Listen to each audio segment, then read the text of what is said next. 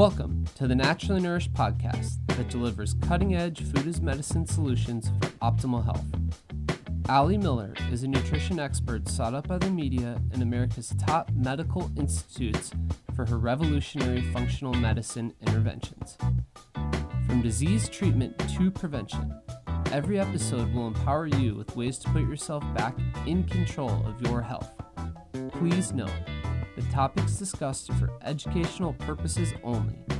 Now, welcome integrative dietitians Ali Miller and her co host Becky Yu.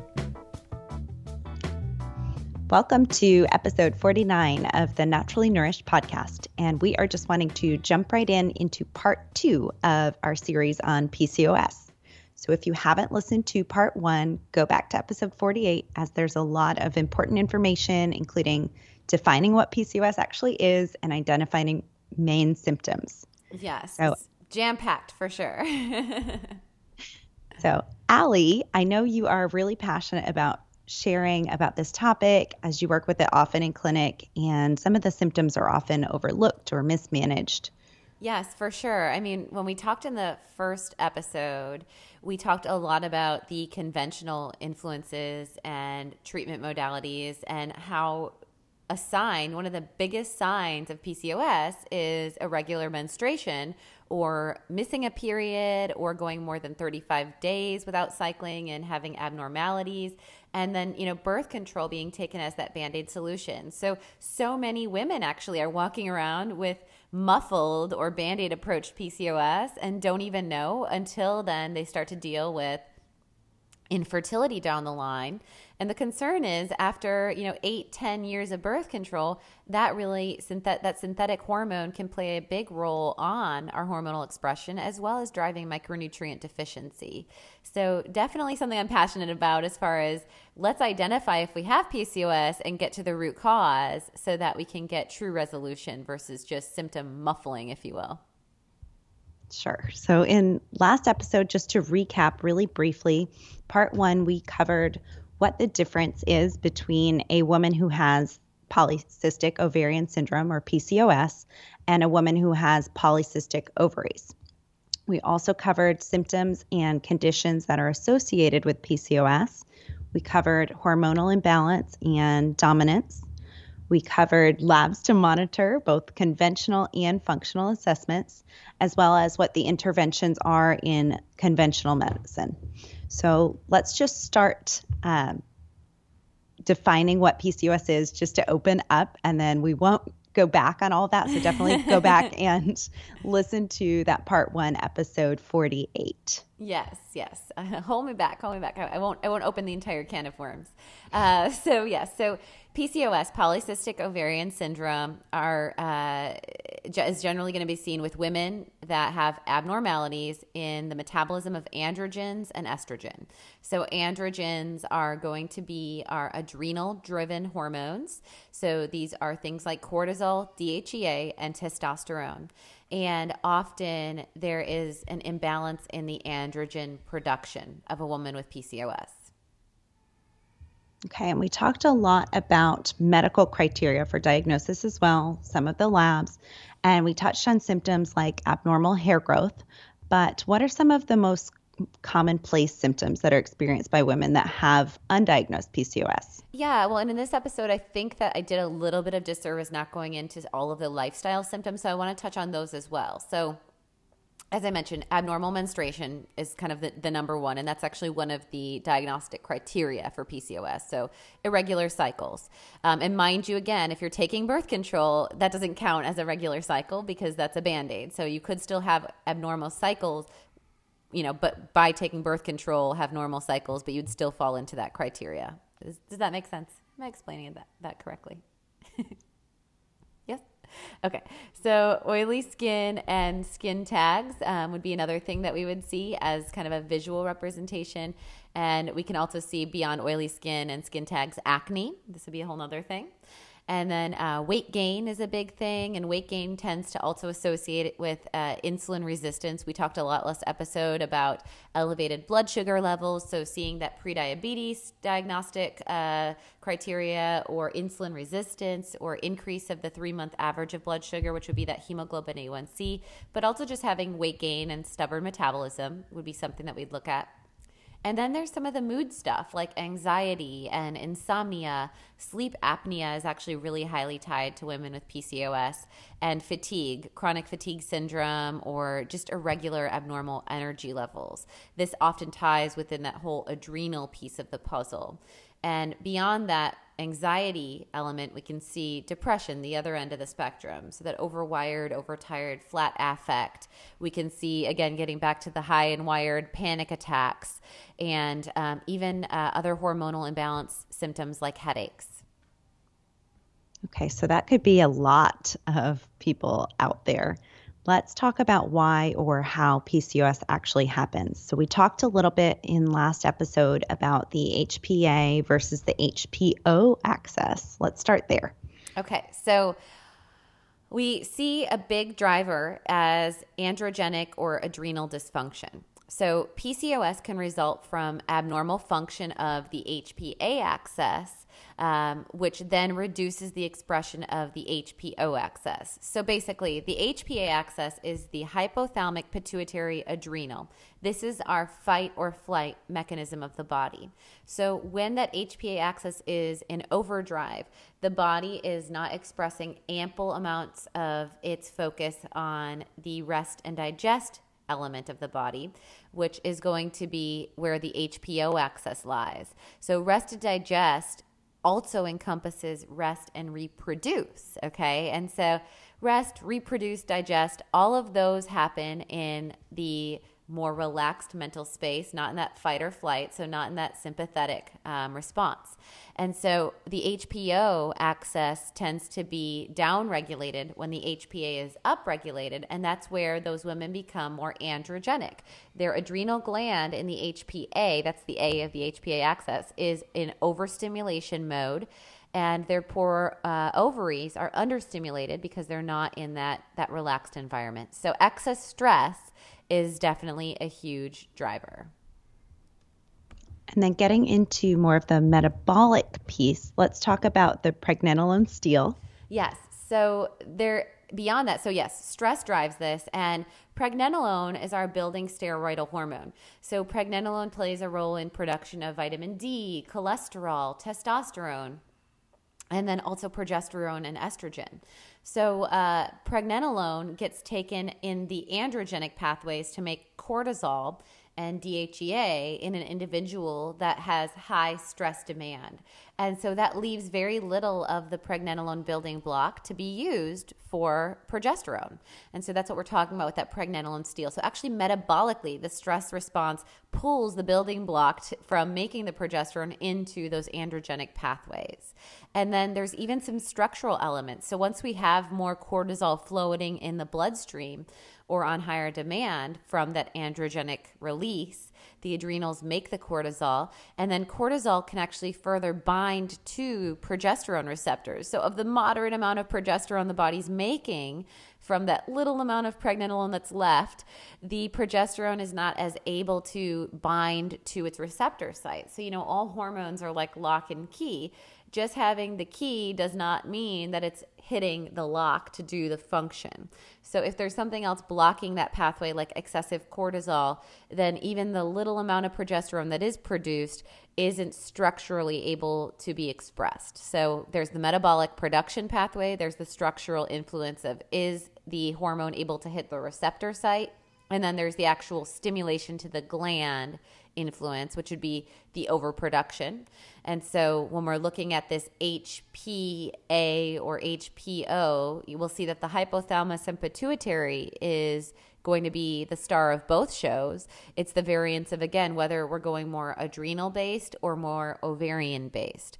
So, in the sense of PCOS, that pituitary gland is focused more on the ACTH, which is the stimulator to the adrenals, regulating and driving adrenal stimulation versus the ovarian stimulation and the progesterone production.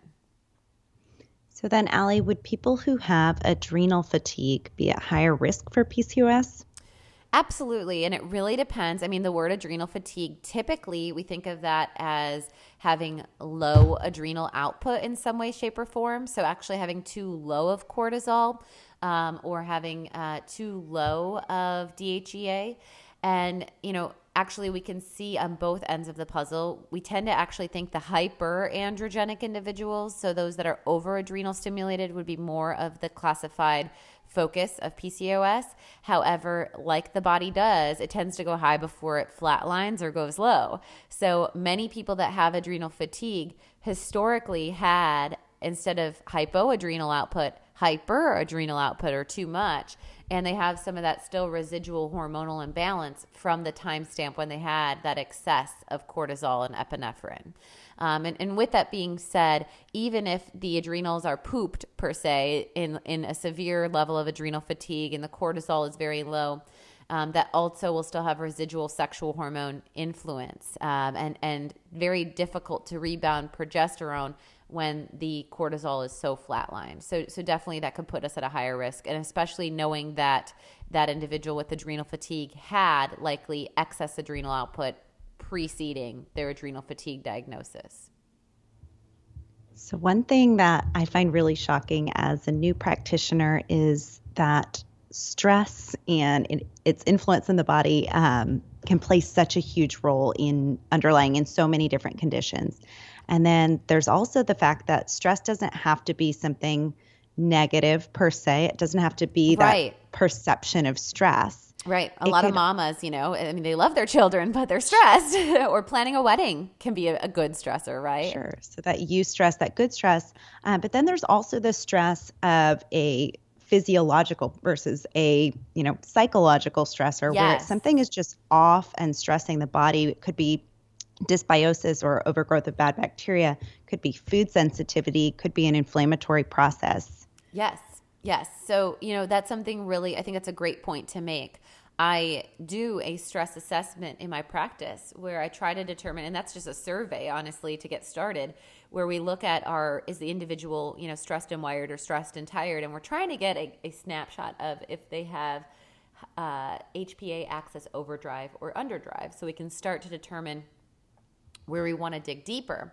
However, with that being said, there are some individuals that have zero experience of chronic fatigue, zero experience of anxiety, zero experience of some of these symptoms of mental stress demand, right? However, their body is expressing accelerated epinephrine, um, which is adrenaline, because they're in a constant state, or cortisol irregularities, because their body is battling inflammation, right? So, I mean, we can see this like in post concussive syndrome. Okay, so someone gets in a severe car accident, they're going to have severe adrenal instability and distress pathways because those cortisol steroid hormones were trying to be upregulated in the healing process, right? So that's that's a trauma on the body that can drive HPA axis imbalance, or like you mentioned, in the gut. So SIBO or dysbiosis or parasite that can drive distress and chronic stress to this pathway, which would need to be addressed. And of course, the root of that would be doing some form of probably a cleanse um, and, and, probably doing a stool test to assess what's going on with the microbiome as the root cause, but definitely not to be overlooked as the influence then on the HPA axis.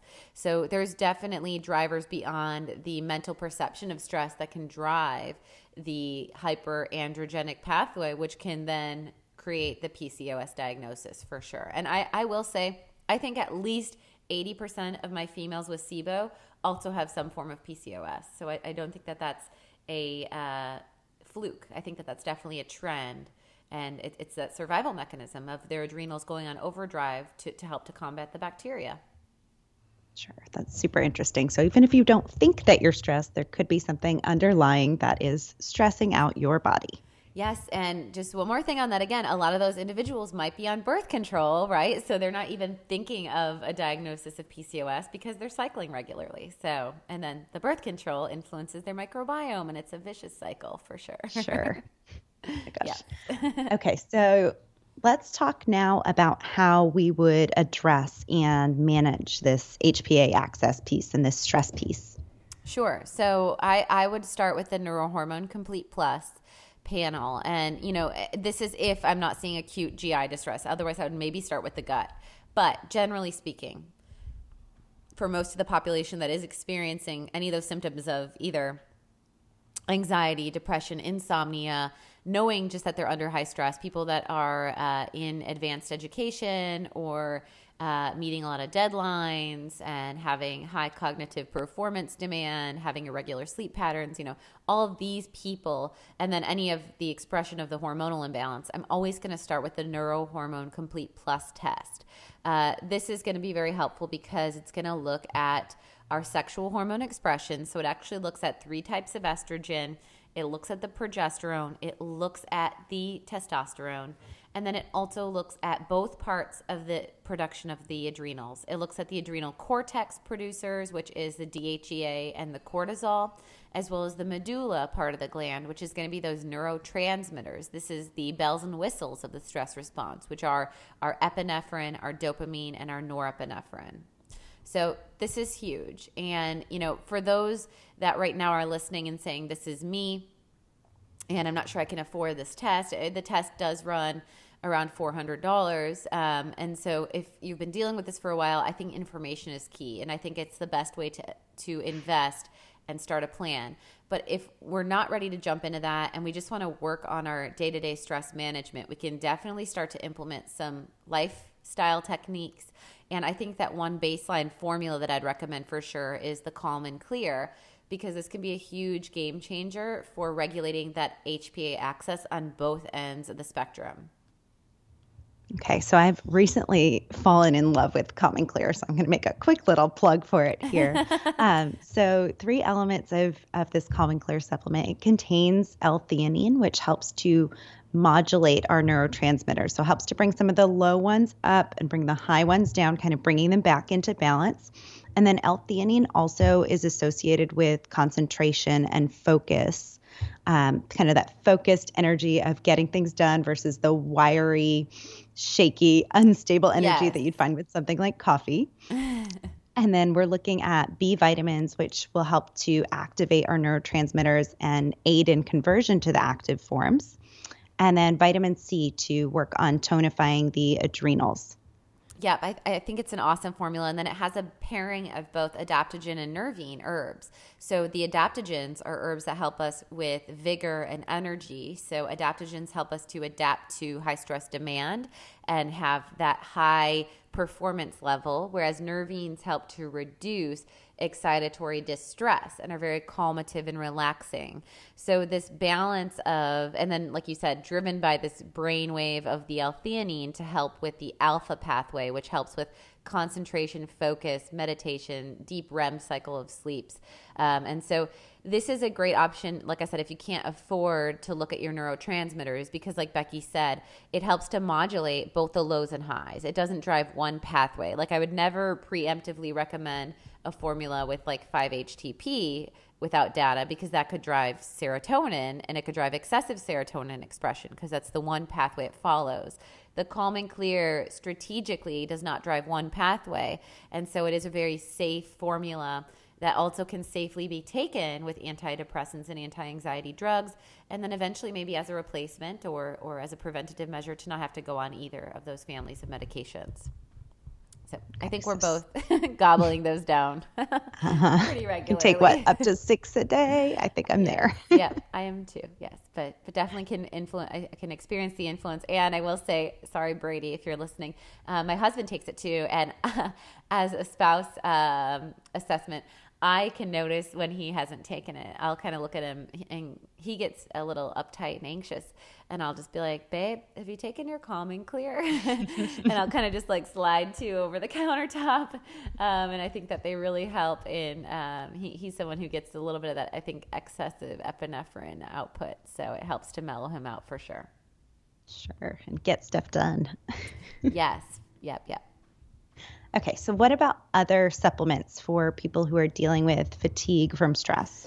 So another one you could consider, which would also be a very safe base formula, would be our adaptogen boost. And adaptogen boost is going to help for stress-induced fatigue. So prolonged chronic stress uh, that starts to kind of dampen and create fatigue. It is an all herbal blend versus a nutritional and herbal combo.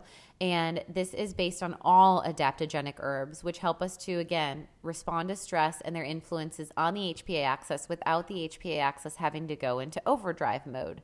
So, this can actually, with those adaptogenic compounds, including things like ginseng, cordyceps, and rhodiola, make us more resilient to stress and address those different body systems. So, the HPA axis, HPO axis that are involved in our stress response. So, this will help to reduce the excessive androgenic output in response to stress while still giving us that vigor and energy that we're looking for for the high demand.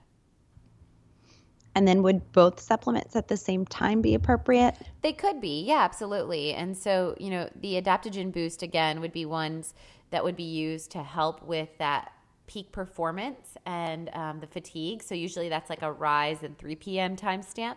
Whereas the calm and clear, I typically kind of spread throughout the day. So like rise or at breakfast, calm and clear can be taken with or without food. So rise or at breakfast, lunch, and then at bed typically is kind of the timestamps I'll use the calm and clear. Okay, good, because I'm definitely taking both. Yeah, so we're super excited. We just came out with these um, in the last three months as far as uh, formulas via the Naturally Nourished line. And it took a lot of time and energy to really find ones that I felt were F- providing efficacy with my client population. And um, after the, the five years of Naturally Nourished, these are two of my favorite formulas, like I said, that I feel are at a very reasonable price point to get outcomes and be safely taken without uh, extensive information and assessments, and may on their own help to resolve that root cause of the HPA axis imbalance. Sure. So just getting above water with those supplements. And then we also talked about a little bit of the lifestyle modification aspect. So let's just touch on things like breath, mantra, mindfulness. Yeah, yeah. I love talking about these things. And um, a really good app that I recommend to clients is called Headspace. Uh, this has different kind of challenges, if you will, or tiers based on your ability to start to implement meditation as a ritual and routine. And so I think that this is a great option. There's a free level and then there's paid levels depending on, you know, how aggressive you want to go with it. But this is just a great option to start to fit in that mental space and that reset. Um, another one, you mentioned breath. So, breath is something that's super important. Um, we've talked on other episodes, and I didn't put my show notes, I'm forgetting, but I think it's called 579 breath, um, where we look for inhaling for five, holding the breath for seven, and then exhaling for nine.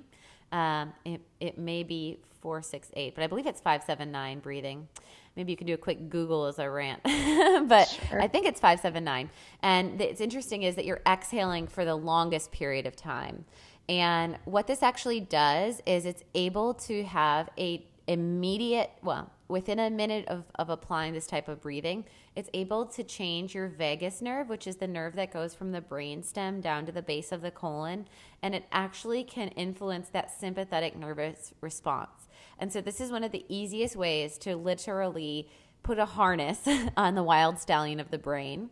Um, and this is what really helps to slow down that overexcitatory distress. Did you find something?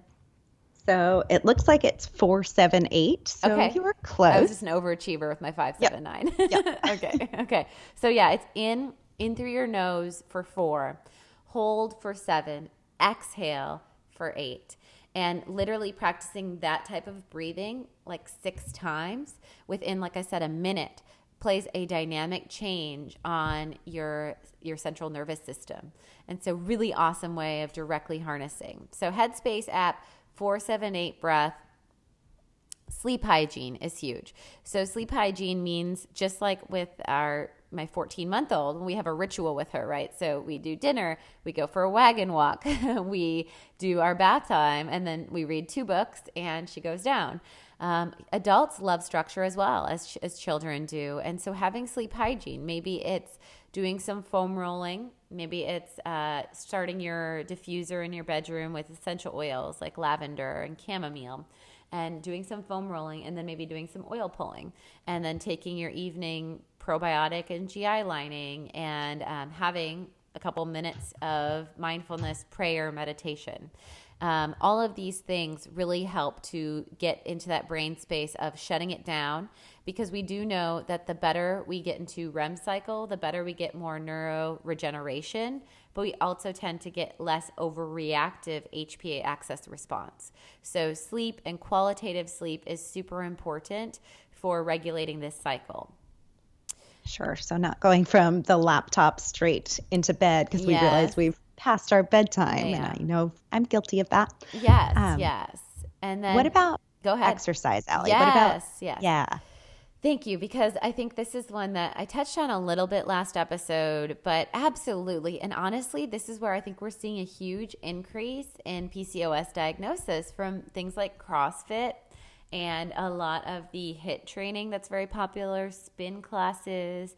Um, I have a lot of health nut clients that are also uh, wellness coaches and exercise instructors, and a lot of them are experiencing amenorrhea or irregular cycles, and it really is because they're going androgenic, and that's because their body, their muscle tissue is the secondary tissue for testosterone production. And so when they're constantly tearing those branch chain amino acids and rebuilding. They're upregulating their testosterone expression. And exercise can be a stressor on the body. So when we're constantly in this fight or flight mode physiologically, like a spin class, like, ah, you know, the push, the grind, we're really wringing out those poor adrenal glands and putting out excessive DHEA and excessive cortisol, or at least excessive epinephrine and um, dopamine and norepinephrine. And so that's part of the surge of, of the feel good of exercise that people become addicted to. The you know the um, influence on the brain and the energy, those endorphins, but that also can drive androgenic excessive expression, which can reduce our ovarian expression and drive PCOS. So, finding cadence with your exercise, finding rhythm and breath is super important and not over exercising, taking at least a couple days a week off and participating on those days in gentle movement therapy, like a relaxing bike bike ride or a walk around the park. It could be a 5-mile walk, you know, but just finding cadence and conversation and relaxation with the movement is really important. Sure. And then things like yoga or a Absolutely. bar method class as well. Absolutely. Yeah, those would be key for sure. Okay. So that was all on the stress piece. yes. That was all having to do this with stress. This is why we have um, part two, right? uh-huh. So now let's talk about a totally different reason for PCOS, but I guess it can be another stressor, if you will, on the body. Talking about the role of endocrine disruptors and toxicity. Yes. So, this is a huge piece as well. You know, toxins are stored in our fat cells, and our fat cells have hormonal influences themselves. And so, we're actually calling our adipocytes or our fat cells endocrine glands now in up to date research. So, we're, we're literally noticing that our fat cells can be as influential as things like the thyroid as other hormonal glands like the ovaries. And so it, it's really a big influence that toxins are stored in our fat cells, and especially the endocrine disruptors, which are a specific family of toxins that can play a disrupting role on our hormonal expression, targeting the direct hormone glands themselves. So that's the sexual reproductive hormone glands, and like I said, the thyroid and, such, as well as our, our um, uh, fat cells by being stored in our fat. So, some of the big categories of these are going to be seen in, I think, of the three P's. And so, we talk about pesticides, plastics, and perfumes. And so, when we're talking about drivers of our endocrine disruption, this is where we can see sources. And we see things like plasticizers with BPA or, or, or phthalates, they're called. I always mispronounce, but phthalates. Um, and these belong to categories of the endocrine disrupting hormones that also drive age production in the body, which is the advanced glycation end product. So, like that tarry plaque. And we've seen these are present in our day to day function, our industrialized life cycle. And so, the influence again of the endocrine disruptors is that they directly can bind to our hormone receptors. So they actually function as hormone mimickers in the body. And then again, secondarily, they get stored in the fat, which can then be released at any time and influence our hormonal expression. And what's concerning is their response can be varied than the actual hormone itself. So they can have a varied hormonal response than the hormone that it's mimicking, if that makes sense. Um, so they can interfere with our metabolic function. And actually, the National Institute of Health, I was just reading up, you know, in preparation for today, and the National Institute of Health was doing studies on infants. And they actually state that it's now evident that fetuses, infants, and young children are the most susceptible groups to these endocrine disrupting compounds in their developmental periods. And this is where we're actually going to, they're hypothesizing or guessing that we're going to see a lot more um, androgynous or uh, babies that are born without direct genitalia um, of one or other because we're actually seeing a huge influence on the um, production of, of the baby as far as its sex. And we're seeing this in the environment with things like fish. Um, with the, the runoff of PCBs and fertilizers in our water, um, we're seeing a big influence with fish populations dying because we're not getting direct masculine fish to fertilize eggs. Um, and so we're starting to see a lot of changes in the environment based on these, these endocrine disrupting compounds. Pretty wild and a little bit scary. Yeah, uh, a, let's lot, talk a lot bit scary. yes. Let's talk about some of the sources and things to avoid on our labels. So, yeah, so the first one is pesticides. And so, pesticides are going to be seen in dioxins, is one of the big categories, um, and, and just pesticide sprays in our um, agricultural system. And so this is uh, dioxins, I'm sorry, are a byproduct of combustion. So this is like from flame retardants and actual flame. Um, so things like our um, vehicles and hazards, and then pesticides that are sprayed agriculturally. Then the phthalates and, and um, BPAs are going to be found in plastics. Um, phthalates are also found, as I mentioned, in perfumes and cosmetics, cleaning agents. Um, and then, like I said, the BPA is in a lot of food linings. So even cans are lined with BPA, a lot of water bottles. Um, and so even um, ensuring that our day to day drinking, you know, water. Uh, bottles is a huge source of BPA, and we're all drinking out of water bottles almost daily. And it's important to note that temperature plays a huge role. So, in transport and hot trucks, you know, that's when then the bottles are higher prone towards leaching of higher amounts of BPA. And the older a plastic is, the more EDs it's releasing. And so, or endocrine disruptors it's releasing. And so, uh, once we throw these away, the landfill effect into our environment, into the soil, into the groundwater has precipitating influence. And so, the, the biggest thing with all of these is, is if we can eradicate as much as possible, getting into in home water filtration, using the stainless steel water bottles would be a huge piece. Looking for less packaged food, you know, and really trying to shop your farmers markets and that perimeter of the grocery store so we're not dealing with a lot of these synthetic compounds that start to play a toll on our fertility, our sexual hormone expression, and ultimately, for today's topic, PCOS.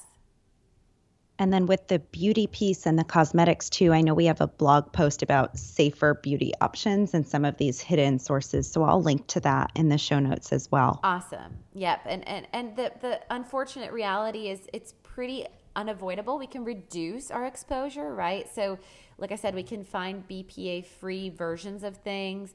We can, um, you know, try to do organic or local produce, which is not going to have those harsh pesticides applied. We can reduce our consumption of the processed foods and foods that are in containers. We can try to reduce the use of fragrances and such. And all of those are great steps in the right direction. But the unfortunate reality is the groundwater and soil influence just across the board. So it actually takes proactive measures to implement supporting the detox process, right? Beyond just the strategic avoidance of exposure, because unfortunately, air and water and soil are going to be inevitable forms of exposure of these compounds. Sure. And that's something that everyone is being exposed to then, or at least what 90% plus of our population. Um, so that would be an appropriate intervention of using our 10 day detox, then it would be a good jump start to reduce some of the PCOS expression and reduce some of this influence of these chemicals. Absolutely. And especially, you know, we talked in the last episode about the connection of things like dairy with acne and PCOS. Well, toxins and acne can also be a big piece, right? But definitely playing a scramble on your hormonal piece, uh, getting the toxic exposure down, but also supporting the detox process. So, starting with a clean whole foods diet that is focused on, like I said, organic and local sustainable produce, rich in antioxidants and clean, lean proteins is going to be a great foundational diet. And our 10 day detox gives a specific protocol to really do this. It uh, really walks us in a bell curve as far as targeting and focusing the nutritional compounds that help to drive the detox process. And so this type of detox would be a nutritionally supported and a medically supported detox, if you will, um, where versus something like a juice cleanse or an unsupported detox, yes. we're getting support in what's called phase one and phase two of detoxification. So, our phase one, looking at pulling those toxins from our fat stores in hydroxylation and turning them into water soluble toxins. And then that's kind of where like a juice cleanse would stop where it's like we're taking a bath in this same dirty water that's what i always right. tell clients yeah it's so true i love that comparison yeah and then phase two would be conjugation and excretion where we're basically encapsulating or trapping these toxin, toxins and safely packaging them up to get rid of them Totally, which is the most important part, right? Excretion. We don't yes. just want to release the toxins and then have them find their ways back into other fatty tissue in the body. So, you know, like you said, yeah, there's two phases to detox. Phase one is activation and release, which requires biochemical reactivity of hydroxylation, and that makes a uh, toxin more water soluble. Then phase two, and, and this occurs primarily in the liver. Phase two occurs in the liver and the kidneys, and this is where we're going to get the excretion and removal. The fancy terms are conjugation and sulfonation. And yes, we're encapsulating the toxins and removing them from the body in our urine. The kidneys pass off the blood toxins to be urinary metabolites. We also upregulate the release in the stool and then even in our um, other tissue, like our transdermal release through sweat and such. Uh, and so, upregulating phase one and phase two drives this perfect symphony in the body. And this is important to support with functional intervention of therapeutic nutrients because we tend to be in this overfed, malnourished where we're getting excessive calories but not in the most nutritional dense forms or, like we said, even if you're eating an organic diet, your body's going to be overburdened with toxins by just the lifestyle and just where our environment is. That even if you are eating an organic, clean diet, you likely are at some level under supported with the specific nutrients needed for both phase one and phase two activity. So, really upregulating this detox, at least quarterly, is an important piece of whole body hormonal health. And then also, as we connected the dots, that can help to regulate your stress axis because your bells and whistles of your stress axis are going off because your body has excessive toxic expression and it's trying to create balance in that. Sure. So, our detox, we're going to hit the diet aspect with that 10 day bell curve. And then we also include our detox supplement packs, which will have both the antioxidant support for that phase one and the sulfur containing amino acid support for phase two. Yes, and then also liver gallbladder uh, support. So, bitter compounds that help to stimulate bile flow and help to upregulate the action of the liver. So, there's the antioxidant capsule, which helps with protecting the cells from the damage from the breakdown of the toxins. Then there's the liver gallbladder support to drive that phase one activity with things like watercress, a little bit of diuretic influence, as well as, like I said, bile flow, because bile helps to conjugate and excrete. And then the phase two is the biggest piece of the puzzle. There's actually three capsules supporting phase two. So we're overdriving that encapsulation and excretion. And for some of you listening, you know, if you feel like you're already eating a super clean diet, then just using those detox packs, uh, you know, for 10 days, a couple times a year could be appropriate. Um, but I do feel that the 10 day detox with the virtual class or DVD is a great option to jumpstart things. Um, but if you were to just add the packs into your regimen, you could take one pack at rise and one at bed for days one through four. And then days five through eight, you would take three packs a day. And then days nine and 10, you would take one pack twice a day again. So you're kind of creating a little bell curve again to kind of upregulate and really focus on detoxification in the middle of that period of the 10 days. Okay, so detox would be a really good starting point and maybe that's an easier one to tackle than stress which yeah. can be a little bit daunting you can't always just quit your job and or change things with your you know family members and things like that so detox is something definitely that you can reduce that excessive stress response more physiologically Sure. And then let's talk about one. So that's one and two. Let's talk about one final element to PCOS. So the mechanism of insulin resistance. Yes. So we tend to release too much insulin in PCOS, and this is what causes our ovaries to then actually release too much testosterone. So our ovaries can make testosterone as well. And when we're hyperinsulinemia, testosterone tends to be released instead of the uh, progesterone and or optimal estrogen. So we have to get our insulin and blood sugar under control if we're going to improve our PCOS like symptoms. So, you know, watching the overall use of glucose as fuel or blood sugar spiking in the body is our first place to start to kind of harness and reduce excessive insulin. Okay, and now that we've talked about insulin resistance, um, the high glycemic diet in last episode, but it's so key to talk about keto as a solution as well. So let's just reiterate sure the influence of ketosis. Sure. So, you know, the influence of ketosis the body when it makes ketone bodies instead of glucose as the primary fuel source using glucose from carbohydrate metabolism um, in a ketogenic diet we starve the body of carbs as its primary fuel source or, or glucose as its primary fuel source the body has to go into our fat stores or use fat as a metabolite to make ketone bodies. And this really helps to improve insulin sensitivity. So that's a first solution right there. It actually can improve insulin sensitivity by 400%. So, this in itself is going to reduce that excessive testosterone because it's not having the trigger of excessive insulin driving testosterone from the ovaries. So, reducing the insulin demand by reducing the glucose in the blood then the pancreas is not going to be focusing on insulin production because the glucose is so low and ketones are the primary fuel source. So that's a great element. And then there's other elements of ketosis beyond blood sugar regularity. So low low blood sugar or blood sugar reduction would be seen which is also seen in a reduction of the hemoglobin A1C, that 3-month blood sugar average, and as I mentioned the insulin. We're also going to see with a ketogenic diet some sexual hormone change and uh, some cortisol hormone change. So we'll see reduction of DHEA because DHEA is a building block to make ketone bodies. So if that DHEA was elevated in, in the androgenic pathway or stress response, that'll go down with ketogenic diet. We see an increase of HGH. Um, this ex- actually goes up even higher if we're practicing intermittent fasting with ketosis, which is an element of our protocol. So, this will help to stimulate the pituitary in the brain to make sexual hormone expression.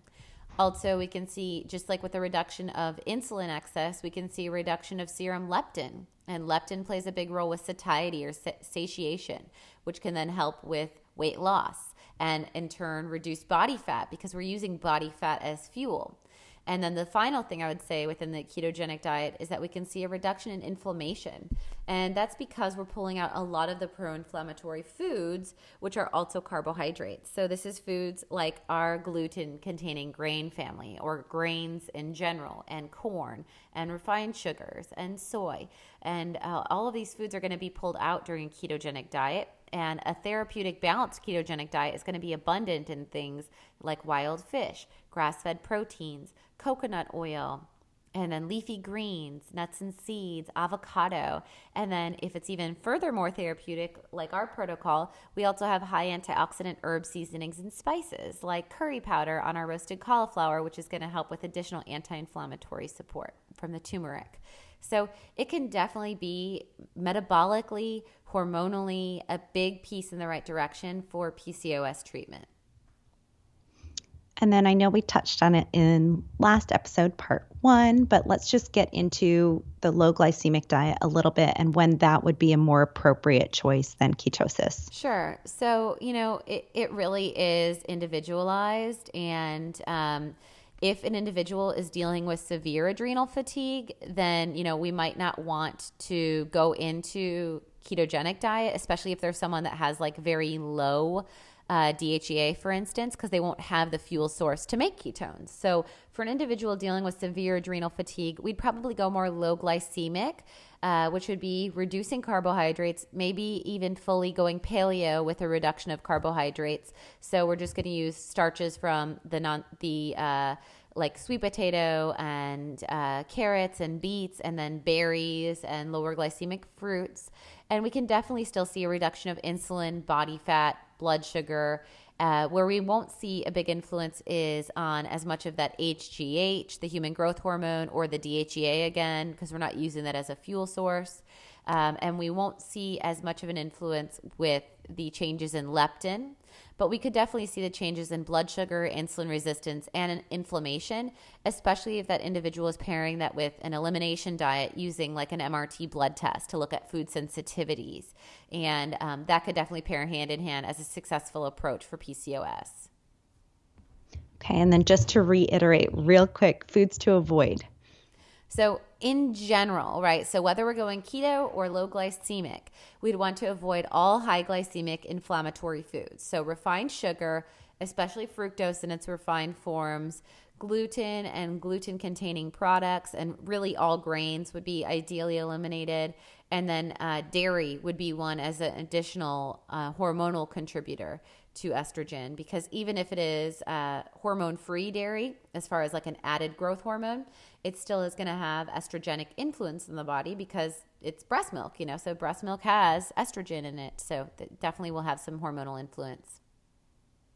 Sure. And then let's get into micronutrient deficiency trends. So we talked a little last episode about foods to include, and I think we'll do that a little bit here as well. But let's yes. talk about the deficiency trends that we see in PCOS as long as well as the supplement interventions. So inositol would be my first uh, one of focus, and inositol plays a huge role with our neurological system. It uh, there's been a lot of studies shown that inositol deficiency is very common in women with insulin resistance. It does play a huge role in our blood sugar metabolism. There is a reduced ability to process, metabolize, and use inositol from foods, um, which makes it difficult for a food recommendation. So, supplement is usually the go to for inositol. And um, like I said, insulin resistance is one of the biggest things that we see with inositol, as well as neurological influences. So we can even see um, like tingling sensation or uh, loss of uh, function in hands or feet and things like that. The um, nutritional requirement, um, you can see sources of inositol from citrus and especially citrus uh, peels and things like that. So zesting your citrus, using citrus as an infuse infusing um, compound for water infusions, like uh, using orange slices in your water with rosemary and things like that.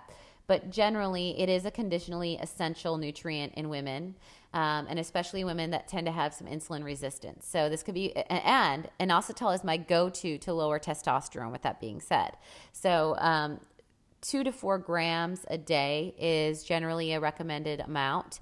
And like I said, when I'm seeing elevated testosterone in any individual, that's my go to uh, to help to lower the testosterone. And that also helps then in turn with blood sugar metabolism. Okay, and then what about magnesium? So, magnesium also is one that we've seen uh, women with PCOS to have significantly low serum and total magnesium levels. And this also can contribute to the progression of insulin resistance and type 2 diabetes. It also can play a role in driving elevated blood pressure because it helps with relaxation and or symptoms of things like anxiety, you know, which we discussed earlier on as a symptom of PCOS. uh, magnesium is such a superstar nutrient. It's used in over 300 different bodily reactions and functions. It plays a role with detoxification, so it can help support our detox pathways. It plays a role with our blood sugar regulation and then relaxation of those blood vessels, which can help with the blood sugar stability. Now, luckily, food form, it is quite abundant in the diet. So, leafy greens are a really big base of getting our ample magnesium. And leafy greens are a good two for one for women that are looking for fertility because they're also high in folate. So, about two to three cups a day would be a really great goal of leafy greens. And then um, pumpkin seed uh, is going to be a huge one as well. Pumpkin seeds are actually one of the richest source, and actually only 180 calories of pumpkin seeds can give you about 50% of your daily need. So having about a quarter cup of pumpkin seeds mixed with blueberries will be a great support of um, getting that magnesium of need and also um, a little bit of other minerals that help with hormonal support. Okay, and then the form of magnesium is important here too, right? For sure. Yep. So I always look at a chelated form of minerals. So glycinate is going to be the best form for the uh, magnesium. Magnesium glycinate is going to be a fully reacted amino acid chelate, and this is going to help with enhanced support and absorption. You definitely want to steer away from magnesium citrate, which works more as just like a stool softener and has more osmotic properties. The magnesium glycinate is going to be more neuromuscular and have more of these functions on the insulin resistance, blood sugar metabolism, and such. So I like to recommend between 500 to 2 grams, 500 milligrams to 2 grams of a bisglycinate form. And one formula that pairs both the magnesium and the uh, inositol is our relax and regulate. So, relax and regulate is going to be a powder that's going to be a uh, supporter for mood, relaxation, and overall nervous function. And it features that inositol at a four gram dosage and then the mag glycinate at a 200 milligram dosage. Um, and so this is a great support for nervous system, brain, and then it can help a little bit with bowel motility, but not as a stool softener, as more of influencing the nerve impulse, which helps peristalsis or that involuntary pumping of the large intestine. Sure. And then it can also kind of help with that wind down at night with the muscle relaxation that you talked about for those stressed and tightly wound up patients. Yes, yes. So it's definitely the relax and regulate is my go to for those two nutrients of need. Absolutely. Okay. And then let's talk about vitamin C. Okay. So, vitamin C is another one that we'd want to look at, um, which is going to help with our serum progesterone levels. So, many people don't connect that it actually has direct hormonal drivers and it can help with regulating our adrenals as well. Actually, vitamin C is highest stored in the adrenal gland. And so, this is one that we'd want to optimize to regulate the androgenic pathways in the body. So, this will help to reduce excessive output of our cortisol and also will help to ensure that progesterone is manufactured. So you get a really nice two for one with the vitamin C. And then, of course, it has its gamuts of response for like reduction of excessive histamine reactivity in the body for seasonal allergies. It can help as an antioxidant, which can also be helpfully supportive for detox. And um, it can also help with overall immune system support. My favorite food form for the vitamin C is camu camu uh, which is going to be a powder that you can use in smoothies or shakes. Um, and then also connecting with an inositol citrus and including like the rind of your citrus is going to be great. So we do a uh, smoothie. I can't think of the name of it in our. Um, boogers. There's an adrenal. Um, maybe we can link it. I think it might be called HPA Axis Imbalance. Um, but there is a pot, uh, blog episode that we do where we blend an entire lemon. We just peel it, but we keep that pith intact. Um, and that's like our adrenal rehab shake. Um, so that also includes that high amount of vitamin C. And bell peppers are another good form. And then another vitamin C is going to be uh, looking at um, in the supplemental form. So we do this in our adrenal gummies. And we also do this in that same shake that I'm referencing, which has, I think, a couple grams of the vitamin C buffered powder added in, as well as the peeled lemon. So, between my dog barking and the construction noises outside, getting a little thrown off here, but I will make That's sure okay. that we link to, and he's not a barker either, so I'm surprised. He just knows we're recording. yep. Um, so I'll link to those adrenal gummies as well as this smoothie. I know we have a stress busting smoothie, but I'm not sure if it's that one or if it's something else. But I'll make sure I link to that in show notes. Yeah. And then let's talk about vitamin D. Okay. So, vitamin D is another one that we think of as far as fertility. And vitamin D, we, when we set, tend to see elevated testosterone and insulin resistance, I tend to think that vitamin D might be deficient. Uh, vitamin D plays a big role in uh, regulating these hyperandrogenism um, responses and insulin responses. And so, getting vitamin D optimized is huge. And that's why it can help with fertility. And then we also know that vitamin D can play a role with anxiety and depression. So, that can drive off in itself the HPA axis. Best food forms for vitamin D is going to be liver, followed by salmon, and then sardines, egg yolks, and mushrooms are another good form. So, vitamin D, you want to get in its active form as far as a supplement. And um, we like to pair our vitamin D with K2. So, generally speaking, we go for about 5,000 IUs as a base dosage.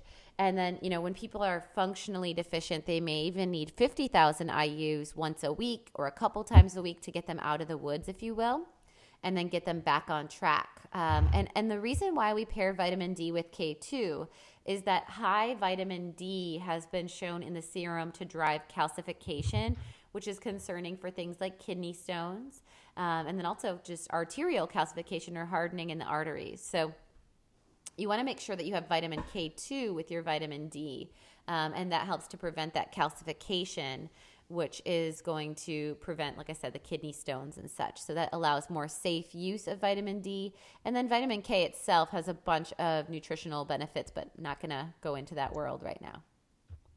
Okay, and then last, let's talk about chromium for its influence on blood sugar and insulin resistance. Yeah, so chromium strengthens the insulin signaling. So if it strengthens the signaling, that means we require less insulin, uh, which means that we won't have that insulin resistance because the insulin resistance comes from having too much insulin in the body and then the body stops responding to it. So it's kind of a root way of improving not just blood sugar stability, but improving the insulin resistance, which is where we then see, again, with insulin resistance, elevated production of testosterone and then the PCOS like downstream effects. So, food forms, and this is one we talked on last episode. Broccoli is my superhero hero for PCOS because it has both chromium, a very rich source of chromium, as well as um, I3C compounds to support detox. So, broccoli is a huge one.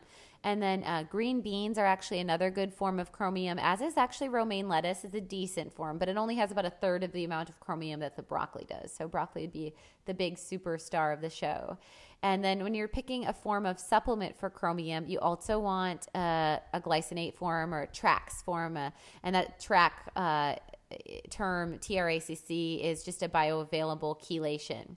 Um, and so looking at about 300 to 500 micrograms of chromium is a good way to replete. And, and that's when that I'd bring in, especially if we have insulin resistance or prediabetes and the PCOS. That's one that I would, would look at. I like one by Designs for Health called uh, Chromium Synergy. So we can add that to our show notes as well. Yes. And then let's talk about a nutrient that influences a different mechanism, the mechanism of detox. Okay. What about NAC or N acetylcysteine? Yes. So, NAC is an awesome nutrient for uh, hormonal influence. Actually, it can improve ovulation and pregnancy rates in women with PCOS, actually. And it can be used hand in hand with Clomid, or actually is starting to be looked at. I said a lot of actuallys there. I'm excited about it. It's being looked at in research as an alternative to Clomid without all those funky side effects. So, NAC can improve the viability of our endometrial cells. So, actually, the livelihood of our endometrial cells. It's also a precursor to glutathione, which is our granddaddy antioxidant. So, it helps to reduce free radical expression and it reduces inflammation in the body, which makes the uterine environment more welcoming. So it can play a role with ovulation as well as reducing the inflammation of the uterus, which then can further help with hormonal regulation. So it's a really nice balance. And NAC, as being a detox driver, reduces those endocrine disrupting compounds. So this is a definite one that I would recommend for all PCOS individuals. It also has favorable influence on the thyroid, the N-acetylcysteine. So this is one of my favorite daily formulas in like my top five of a, uh, I guess, tool belt to have. And so, two grams a day of NAC is recommended. Our cellular antiox formula has uh, glutathione, two grams of NAC, and a little bit of B6 to help in the conversion of the glutathione and is a, a great driver for all of those reasons. And then food forms. Uh, food forms of NAC are going to be seen in in protein rich foods because it is an amino acid compound. So um, egg yolks, protein rich foods, and then also very high in cumin as well as the cruciferous and detox supportive foods like cauliflower, Brussels sprouts, onion, and garlic. Okay, so to summarize supplementation, we're looking at relax and regulate as a form of magnesium and inositol. We're looking at the vitamin D3 and K2 blend in a liquid form. We're looking at cellular antiox um, as tools, as well as potentially the vitamin C supplementation, as well as chromium synergy. Yes. And then not to forget the beginning of the notes of calm and clear, right? Sure. Um, for the stress axis and that adaptogen boost if, if stress is a big driver of this PCOS for sure. Sure. So there will be a long list of supplement links to dive deeper into any of those if they sounded appealing and interesting. Um, now, what about the use of bioidenticals or transdermal progesterone? Yeah, and I think as we're getting on our hour of the show, I'll keep this really brief, but I think I will do an entire episode on progesterone because it's a huge, huge pattern of deficiencies or low output, especially in the PCOS population. But progesterone can uh, build uh, and block estrogen as well as cortisol. So, like I mentioned, excessive cortisol can bind to progesterone receptors. Same thing can happen with the transdermal progesterone. And so, it can actually help to balance or reduce estrogen dominance, um, which can thus reduce fibroid activity we can also see the progesterone reducing excessive cortisol or helping to create balance in the cortisol.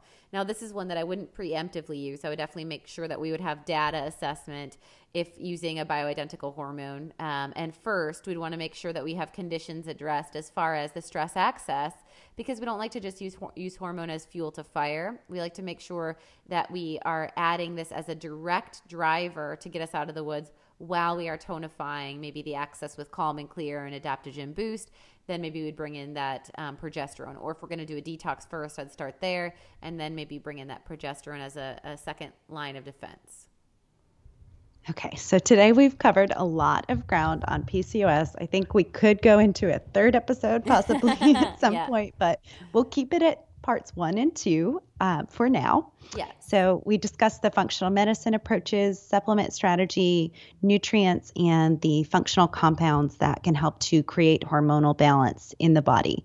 And there's lots more in that episode, part one, as well. So go back and listen to that. Thank you, everyone, so much for listening in. And before you go, I want to give another shout out to our virtual ketosis program because this would be a really important tie in for our PCOS population. Absolutely. So, September 12th, we're looking at starting our virtual ketosis program. And this is a 12 week program that includes six live webinars. They'll also be archived and recording if you can't make them live at the time of production. Um, we're also looking at supportive handouts and worksheets, a customized ketosis protocol, access to a private Facebook group with both myself and Ali as moderators yes. to share recipes and insights and wins and uh, big goals. Yeah. all that. Um, and then we also have our two Eat Fat, Get Skinny, and uh, the Ketogenic Kickstart ebooks as well that are part of this protocol. Yes. Tons and tons and tons of stuff. And for a limited time, we're offering this for $99.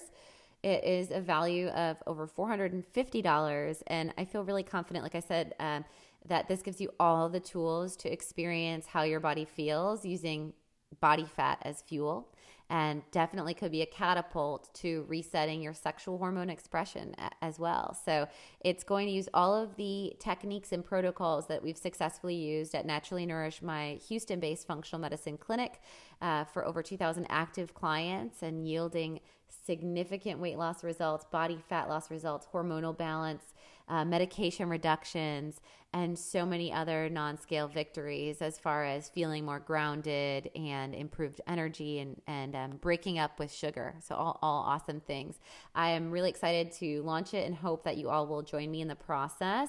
And um, you can check out the link on alimillerrd.com backslash ketosis hyphen class, or if you check out the books and programs tab, it'll be located under there under virtual ketosis.